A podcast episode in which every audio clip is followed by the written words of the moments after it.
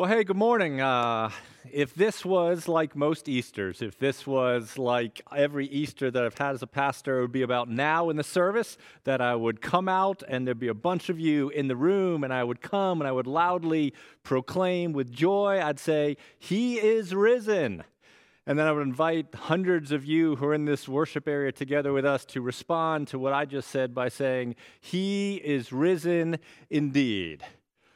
Well, things are a little different this Easter, right? I'm not going to scream, He is risen to myself because I'm in an empty room with some cameras and some equipment and cords running all over the place, right? And you're there in your house, and the way that we're doing Easter is a little different this year. But here's the important thing, and the thing that Brandon's already highlighted during the worship set is this even though the way that we're doing Easter, the way this year that we're celebrating Easter may have changed, the thing that we're celebrating hasn't changed at all.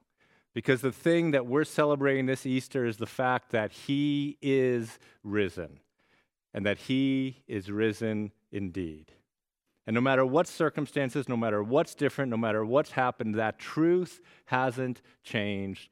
And that's the truth that we're here to celebrate and rejoice in together. So as we look forward to what God has for us in this text this Easter, I invite you to pray with me, and then we'll jump into the Easter story and see what that truth has for us in our lives today. Let me pray. Father, uh, we do come, and the way in which we're coming today to celebrate Easter has changed. Um, and we're not together in one place, but we're so grateful that your character hasn't changed, that your love for us hasn't changed, that your sovereignty hasn't changed, that the fact that you're in control of all things hasn't changed, and the truth that Jesus did come back to life, that truth hasn't changed. So, Father, I pray that as we're gathered together as a church family today, uh, that this will be a time of joy as we think about Jesus and we think about the story and we think about the truth, and that your Holy Spirit will help us realize what impact that that has for us today. And we pray these things in the name of our risen King, for whom we're so grateful. In Jesus' name, amen. Well, hey, as we gather together this Easter, right? Probably, uh, not probably, actually, right now you're watching this Easter service on a screen. And some of you throughout the past few weeks have sent me pictures of yourself on your recliner, snuggled up with like your hot chocolate and favorite blanket, watching uh, the sermon.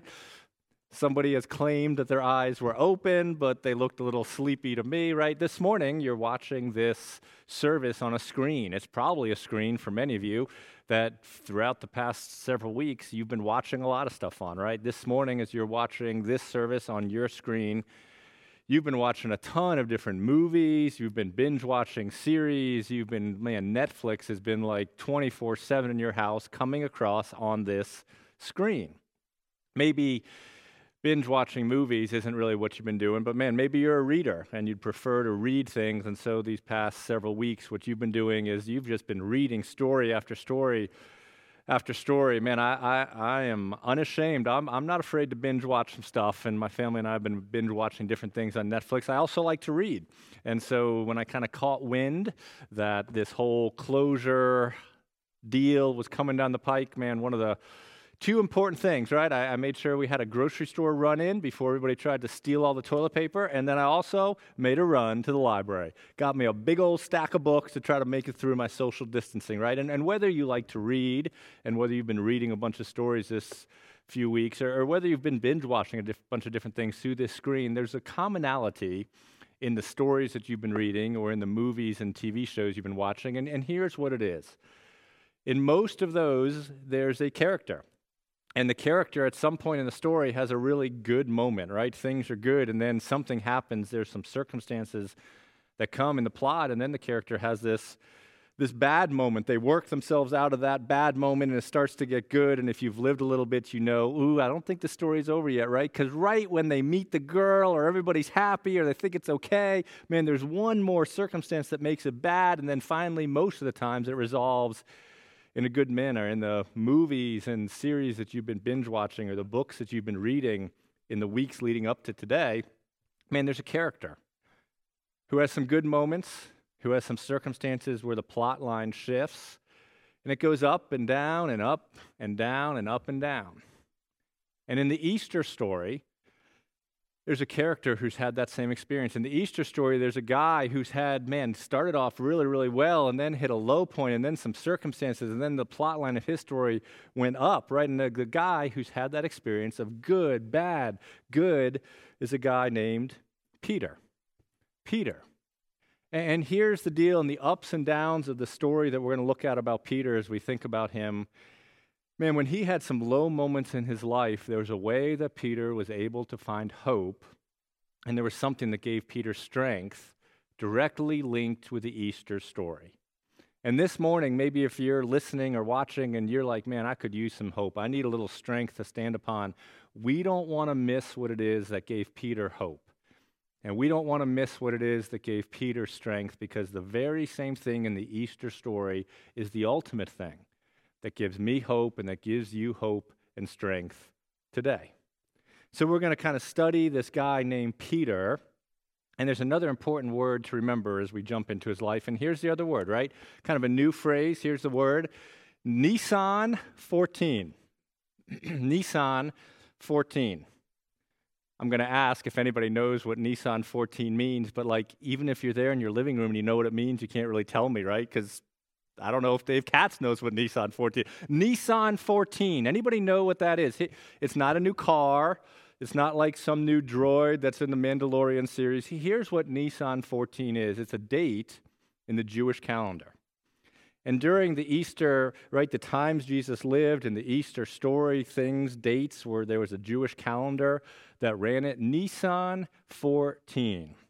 And Nisan 14 was the date on the Jewish calendar when Jesus was arrested and the same date on which Jesus was killed, because in that time, a day ran from sunrise, that's when, I mean, sunset, that's when the day started, and it would end again at sunset, and that whole sunset to sunset period was a day. And Nisan 14 was the date that Jesus was arrested.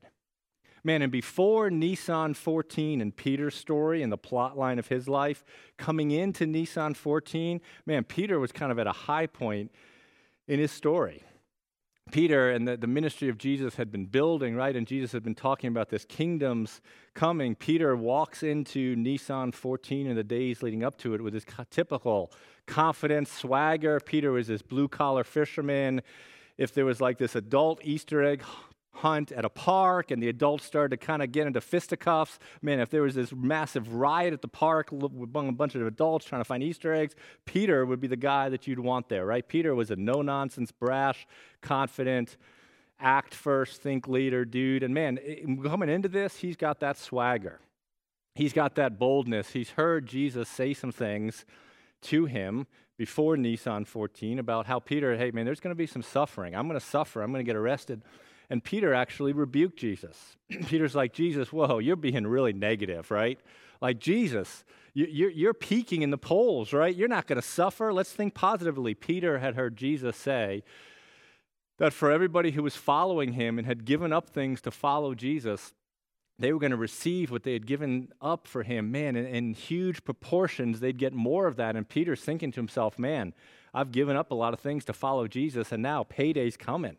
There's good things that are out there. Before Nisan 14, Peter was part of this parade through the capital city, right through Jerusalem. And Jesus had rode into town like a king.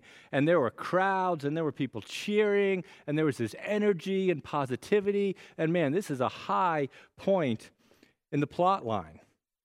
Peter, over the time, has gotten a lot of authority, and he's kind of Jesus' right hand man and he's this key leader, and there's all this hope, there's all this expectation. It's in a good place in the story. But then in Peter's story, Nisan 14 comes. And you and I, right, we, we don't have a Nisan 14. as we think about the Easter stories, we think about Peter's story, as we try to just be honest about where we are in our story, you and I don't have a calendar that has Nisan 14 on it. But you know what? We do have March 8th.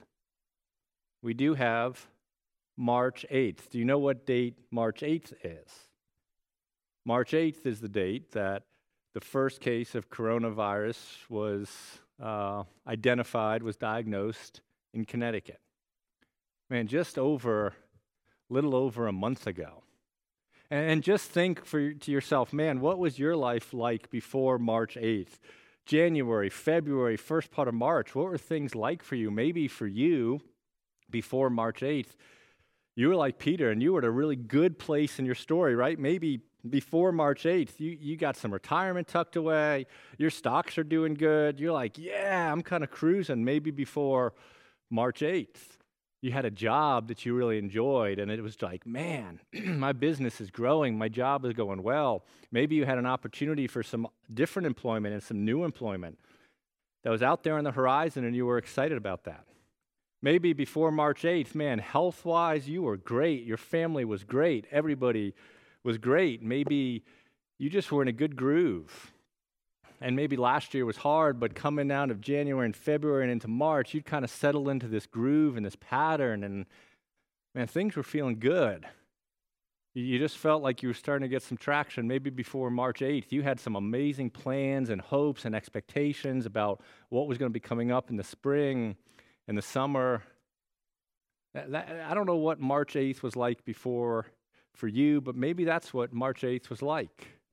Like Peter before Nisan 14, you also, before March 8th, you were in a, just a great place and life was good. Well, what happens to Peter on and after Nisan 14? on and after the day that Jesus was arrested, on and after Nisan 14, what happens in the plot line of Peter's story? Story that starts great. What, what happens? Well, everything changes for him on Nisan 14. The plot line of his story goes from really, really good to man, plot twist, it craters. Really, really bad because Jesus was arrested and the good trajectory that everything seemed to be on in that moment was changed in a heartbeat. Disillusionment starts to build within Peter and the others. Man, Jesus, like we talked about last week, went into this garden and there was essentially a SWAT team that surrounded him. One of the things that uh, I do love to watch, and I've said it a few times if you've been a Calvary man, live PD. I'm like addicted to live PD. My daughter for Christmas gave me this amazing coffee mug, right, that references live PD and, you know, has some verbiage on there like, trust me, right? I, I watch P- live PD. I'm basically a cop. Live PD, I don't know if you ever watched it, but if you have not watched it, let me kind of tell you what you can expect. Police cameras are live going in different police cars throughout the country and, and different units, right? And, and every live PD, there's some folks who the police ride up on them. And man, these guys, for whatever reason, they don't really want to engage with the cops. They have some fear. They're worried. They don't want to go to jail. And so, you know what? They hightail it, right? They scatter. And then there's this typical two to three minute police chase where the police are chasing them. They're running because they don't want to go to jail. When the police show up, they hightail it out of there. Well, guess what? For Peter and the rest of the guys, on Nisan 14, when the police show up, there was this initial little scuffle. But then, man, one of the biographers of Jesus tells us what happens, and it says, Then all the disciples left him, being Jesus, and fled. It's like Jerusalem PD. Soldiers show up, a little bit of a scuffle, but when the disciples realize, okay, this is bad, Jesus is actually going, man, they hightail it out of there. And you know why they hightail it out of there? Because they're scared. They're scared. And then Jesus has kind of brought that night into this booking area almost, right, for a first hearing. And a few of the disciples kind of tag along. Peter's one of them who's tagging along. They're tagging along at a distance, but there's still this fear. And let's just kind of read a little bit out of the story of that night to get a, a more insight into what Peter's feeling. Jesus is being led away to this booking, to this first hearing, and it, the, the biographers tell us how the disciples, some of them are following a different. Simon Peter followed Jesus, and so did another disciple.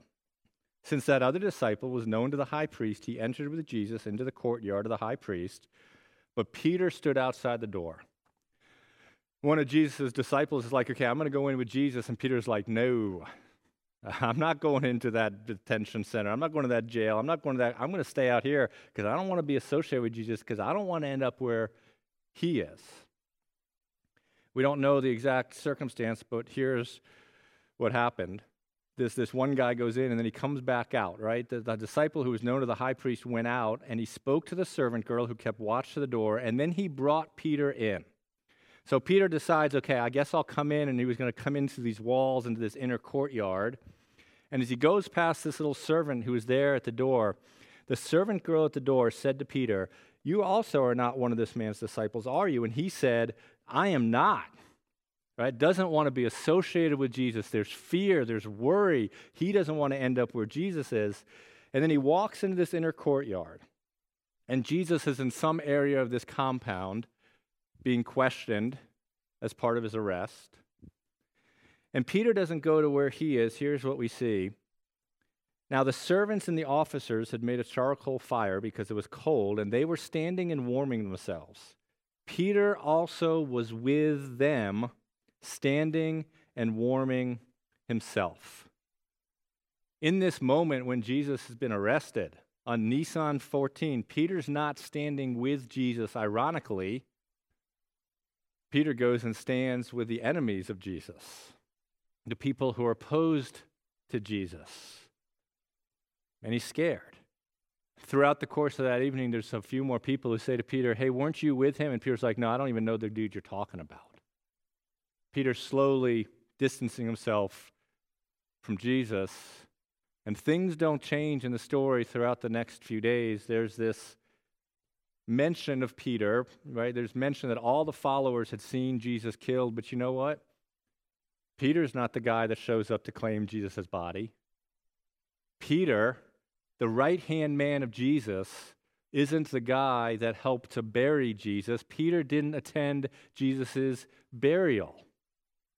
We do know what Peter is doing in the days after and the hours after Nisan 14, right? We do know what he's doing instead of being at the burial because one of the biographers continues to tell us, and John describes the situation and says, This is where Peter is after Jesus has been buried and during the times Jesus is being buried.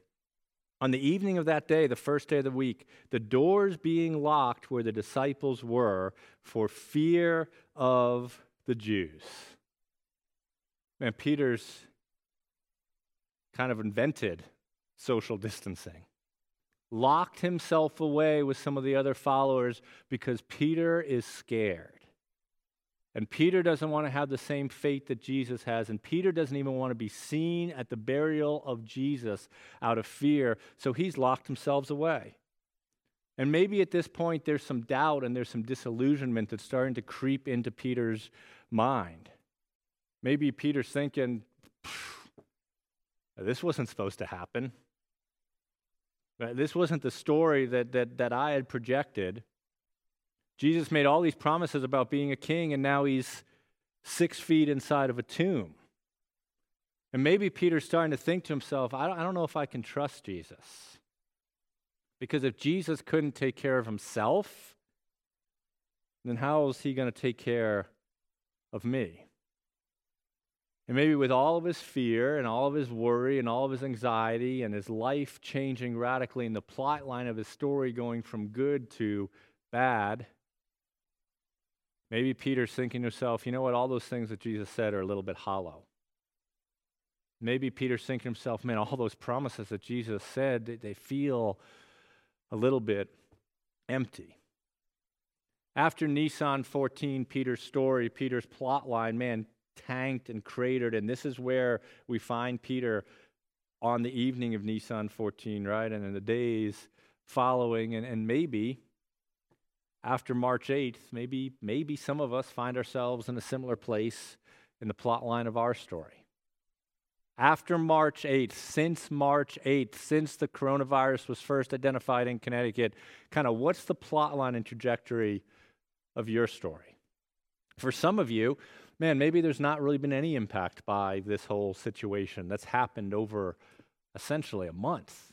Maybe for some of you, though, you're in a great place in the plot line of your story, right? Everything's great. The money's still coming in. You're grateful for that. You're thankful for that. Your family remains healthy. You're actually making some great memories, your family, and you're in a great place in your story. But for others of you, since March 8th, maybe you're not in a great place in your story. For others of you, since March 8th, maybe you find yourself in a place in the story where Peter was, and maybe this low spot in your life that you find yourself is a place of fear. Maybe you have fear because of some things that have happened since March 8th. Maybe you have fear because of your health or family members' health.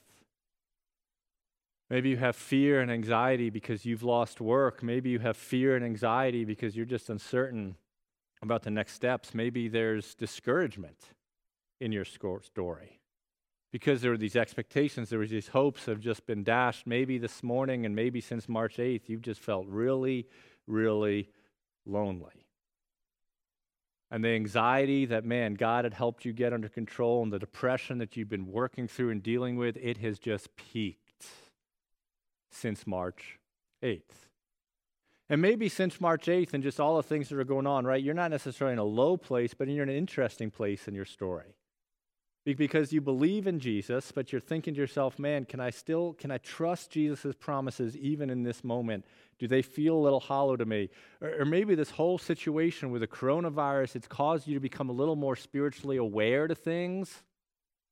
And your spiritual radar is just a little up and you don't really know what you believe about God, but you have some Christian friends who are talking about this relationship that they have with God, and you're like, I don't really know what all that lingo is. Like, what's that about, this idea of a relationship with God? If you're feeling in a low place today, or a discouraged place in the plot line of your story, what I want to tell you is there's hope.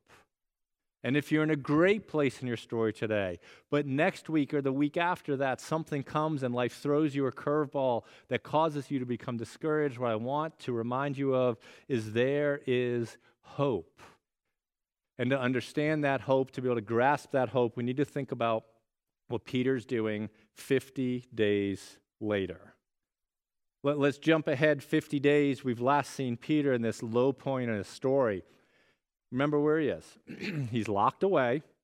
He doesn't want to associate with Jesus, be associated with Jesus. He doesn't want people to know he was part of the Jesus group, right? He's scared. He has fear. He probably has doubt. That's where we last left Peter. Now let's move 50 days, two months essentially, ahead in the story. What's Peter doing 50 days later in the story? He's in Jerusalem. Jerusalem is packed because there's this major event that's going on. So think about uh, New York City, New Year's Eve, Times Square, right? Packed, packed, packed. Think about maybe Boston when they're running the Boston Marathon. Packed, packed, packed. Jerusalem is packed. There's tons of people, there's crowds. And you know who's right there in the middle of those crowds? Peter. Peter. He's not social distancing anymore. He's not hiding himself away. Peter's in the middle of that crowd and he's not pretending like he doesn't know Jesus. In fact, Peter's doing just the opposite. Peter is boldly talking to the people who are gathered around to these immense crowds. Peter's talking to them about Jesus. And Peter's trying to put the story of Jesus and Jesus' life into context with the old, with the whole Bible and the Old Testament. And interestingly, there's the religious people, there's the soldiers, there's the people who were like the conspiracy to have Jesus arrested. And Peter, in this moment, 50 days later, man, he is bold. He's not scared. He's kind of in these guys' face. And what he's saying to them is, guys, look, I'm telling you from the Old Testament who Jesus was, and he's looking the religious people in the eye with all of these crowds around, and he's saying, and oh, by the way, you religious people, you wrongly murdered Jesus. Man, Peter's not hiding. Peter's not scared. Peter's not filled with fear. Peter's not filled with, I don't know what to do next. Peter is in the middle of the place, proudly associated with Jesus, with courage, with boldness, with hope, with confidence. And the question is, why? Why? Things started good for Peter, but there were circumstances that got him to a low point. Now Peter's at this place where, man, he's leading again. He's confident. He's hopeful. What changed? What caused the plot line of his story to change? Why is he no longer filled with fear? Why is he filled with courage and hope when just 50 days or so or lesser he was filled with this fear, not knowing what to do? Well, Peter tells us what changed. Peter doesn't make us have to guess because, in part of his speech to these guys, Peter told them what happens, and this is what he says in Acts. Acts 2, kind of starting in 23, here's what he says. Acts is a great book. It's about the history of the church after Jesus' death. And here's what Peter says. After telling about Jesus and linking with the whole with the Old Testament, he says this.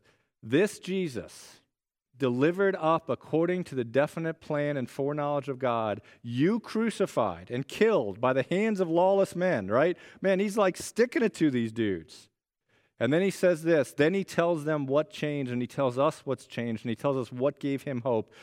God raised him up, loosing the pangs of death because it was not possible for him to be held by it. You crucified him and Peter says, But you know what? God raised him up.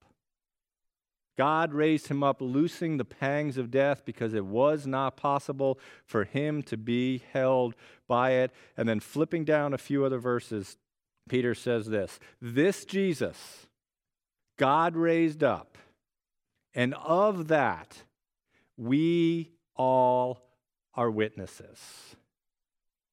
God raised him up. He came back to life. And what Peter's saying is, of that, we are all witnesses. If you were to go after lunch, after you eat your honey baked ham or whatever you're having today, or your scalloped potatoes, and you read the biographies of Jesus, you're going to see that after his death, right, Jesus does appear raised up. That's what we're celebrating today. Death couldn't hold him. He comes back to life and he has conversations with the disciples. And what Peter is saying on the street that day, and what Peter is reminding us of on this day, is he says, You know what changed? You know what made me not fearful anymore? I saw a dead man walking. I saw a dead man walking. I saw my friend, my leader, my king come back to life. And what Peter realizes is because he came back to life, he could be trusted seeing the resurrected Jesus and the resurrection of Jesus pierce through all of the fear and hopelessness and despair and disillusionment that Peter had experienced on and after Nisan 14th. Seeing the resurrected Jesus caused Peter to realize this. It caused him to realize, man, this dude came back from the dead, right? What we're talking about is not like, yeah, it rained a little bit today. Or, oh, I went to get a coffee and it was a little burnt. Oh, they overdid my egg. This is, I saw a guy come back from the dead. And Peter is saying in his mind and his heart, and because that guy came back from the dead, you know what? I can trust that guy. Because Jesus defeated death, Jesus can be trusted. And because Jesus can be trusted, we can have hope. Because Jesus defeated death, because Jesus conquered death, Jesus can be trusted, right? I mean, if one of your friends who died had told you and he came back to life, I'm thinking we should probably listen to what that person told us. Well, Peter knows. And what a bunch of us know, and what you can know and can be reminded of this morning is this because Jesus conquered death, Jesus can be trusted. And because Jesus can be trusted, we can have hope.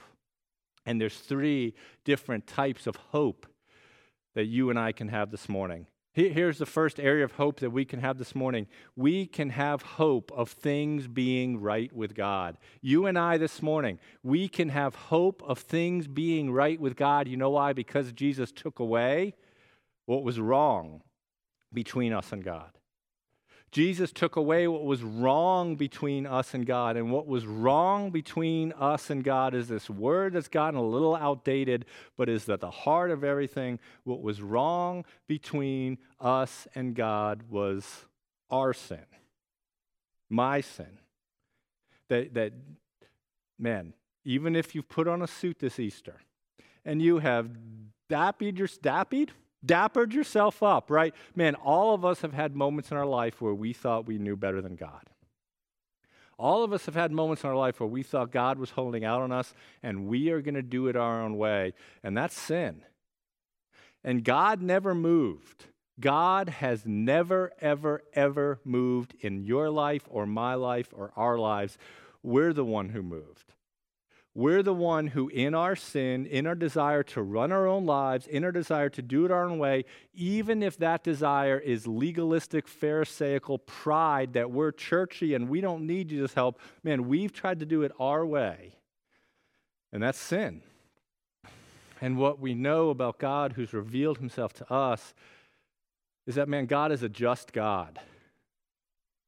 And God knows what you know, and what you know is that sin causes harm and sin causes damage, and sin, it doesn't seem right for it not to be punished, right? You've had people, excuse me, in your life who have committed some sort of sin or wrong against you. You've had somebody lie or hurt you or deceive you or betray you. And justice requires that sin that they caused to you. Man, it just seems just that that's not fair. It should be taken care of. And in his justice, man, God doesn't want the pain of sin and the evil of sin to go unpunished. He's a just God who, in his justice, wants to punish sin because sin causes pain. But he's also a loving God. And he's a God who doesn't want to punish me for my sin. He's a God who doesn't want to punish us for our sins. And so there's a just God who, in justice, has to punish what is unjust, like sin. But there's a loving God who doesn't want to punish people he loves because of their sin. And so, what does he do? And so, the solution to that situation was Jesus, who voluntarily said, out of love, God, punish me. God, punish me. Everything that they did, every wrong that they've committed, instead of punishing them for it, God, will you punish me instead as their substitute? That's why Jesus died. Part of what was involved in his crucifixion for these political and religious reasons was also him putting himself in a place where he voluntarily said, Father, put all of their sin upon me here on this cross and punish me for all of their sin. And in that moment, there was this exchange that took place where Jesus said, Okay, I'm willing to take your sin, and I'm willing to give to you my righteousness my holiness, my perfection. I'm going to swap your sin, give it to me, and I'll give to you my righteousness so that you can be forgiven by the Father, so that you can be restored by God, so that you'll never have to worry about the things that you're, you've done, so that you can have hope of being right with God. And what Jesus said throughout his life, and what the people who follow Jesus says, man, the way that we receive what Jesus has done is by faith. Not by showing up, right, on Easter and Christmas Eve. Not by trying to cuss less. Not by working really hard to social distance at ShopRite. Not by trying to be good, but by realizing we can never be good enough. And so, in faith that that is the story of Easter, this exchange, this substitute, we put our faith in that to receive forgiveness. So many religions, so many are all about what we have to do for God to make it right. But Christianity is the exact opposite. It's about what Jesus has done for us to make it right. And Jesus said, I am the way, I am the truth, I am the life. No man comes to the Father except through me. I am the way to have things right with God. And because Jesus conquered death, Jesus can be trusted that he wasn't lying. And because Jesus can be trusted, we can have hope of things being right with God. But there's a second hope that we can have. And the second hope that we can have is this hope in life. Hope in this life. After boldly there in that Jerusalem with that crowds and those big events, and Peter giving that sermon, that was kind of the beginning of Peter becoming this pastor and church leader and church planter. Man, he planted a bunch of churches. He led a lot of emerging future leaders. He went through a lot of ups and downs in his life, and as he got older, he wrote a letter back to one of those churches. He wrote a letter to Christians who he knew were going through persecution. Christians who were hidden away in their homes, not because of the coronavirus, but because the Roman emperor wanted to kill them. And they were going through all this anxiety and all these worries in their stories and in their plot lines.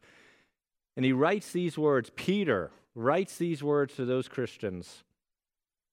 And he says this Humble yourselves, therefore, under the mighty hand of God, so at the proper time he may exalt you, casting all your anxieties on him because he cares for you casting all your anxieties upon Him because He cares for you. Today, this Easter, no matter where you find yourself in the plot line of your story, if you're at a good apex or you're cratered or you're coming up, if there are things that are stressing you, if there are things that are weighing you down, what Peter says is hey, today, Man, quit holding on to those anxieties. Quit clinging to the fear. cast, right? Cast, the idea of, ah, get rid of, cast those anxieties upon Him. And you know why? Because He cares for you. You can trust God with whatever you're fearing. You can trust God with whatever you're worried about today. Jesus may not keep us from every storm in life, right? These past month, we know that. Jesus doesn't keep us from every storm in life, but Jesus is always a security and a strong place and a safety in every storm of life. Jesus may not keep us from every storm of life, but in every storm of life, man, Jesus is a security and a safe place and a foundation. And we can cast our cares upon the triune God because he cares for us. We can have hope of things being right with God. We can have hope in this life. But because Jesus conquered death, Jesus can be trusted, which means we can have hope. And we can also have hope in this third area. We can have hope of what comes after this life. The hope is that this, that death doesn't have the final word. Death didn't have the final word with Jesus, and death won't have the final word with us because Jesus put death in its grave. And because Jesus put death in its grave, the hope that we can have is that death isn't the end of the story, and there's more to the story than this. And the hope that we have of something after this life, right? The hope that we have of what comes after this life is being in the presence of the Father and the Son and the Spirit for all eternity and finally and fully experiencing what we've been longing for for years. With God, perfected, complete, restored, shalom forever.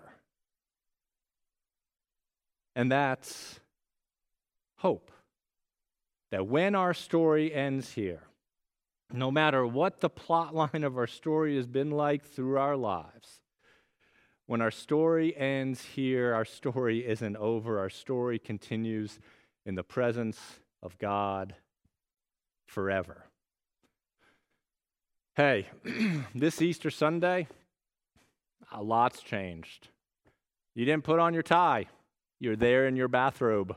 You didn't go stand in line at Honey Baked Ham. You had Instacart deliver some, I don't know, container of spam to you. There's been a lot that's changed this Easter. But one thing that hasn't changed is that He is risen, and He is risen indeed. And because Jesus conquered death, Jesus can be trusted. And because you can trust Jesus, you can have hope.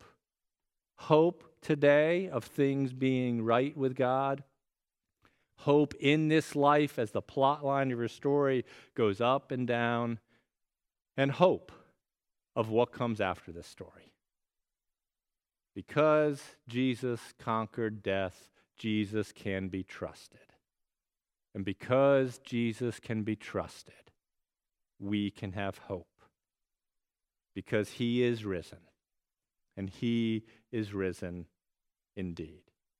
Hey, I'd ask you, man, we're about to sing a song together called Living Hope, right? A great way as we land our sermon to just affirm through song, through lyrics, through music, the reality of this hope. So don't go run to turn your oven yet, right? Don't go check your rolls. Don't start making like your ambrosia dessert yet. Man, I'd ask you to stick around with us for, for several more minutes, a few more minutes, that we just sing one last final song together called Living Hope. And as we celebrate together as a community, the hope that we have. Let me pray and then we'll sing this song. Father, man, I pray that today, that your spirit will really help remind us of the absolute confidence and certainty we have of the resurrection of Jesus and the hope that flows from that. I pray that today we will live our lives in such a way that we will affirm Jesus, will honor Jesus, will be grateful to Jesus, that will will further have our hearts satisfied by Jesus, and we'll ask the Spirit to help us understand Jesus. If there's people who are watching this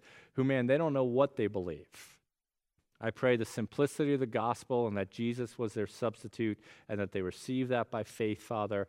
We know that you're the one that draws people to yourselves, and we know that you can do that through TV screens and iPad screens and online services. And we pray that you'll do that. And Father, thank you for the chance now as a community to affirm the living hope that we have because of the resurrection of Jesus, who one day we'll see. And it's in his name that we pray this Easter Sunday. Amen.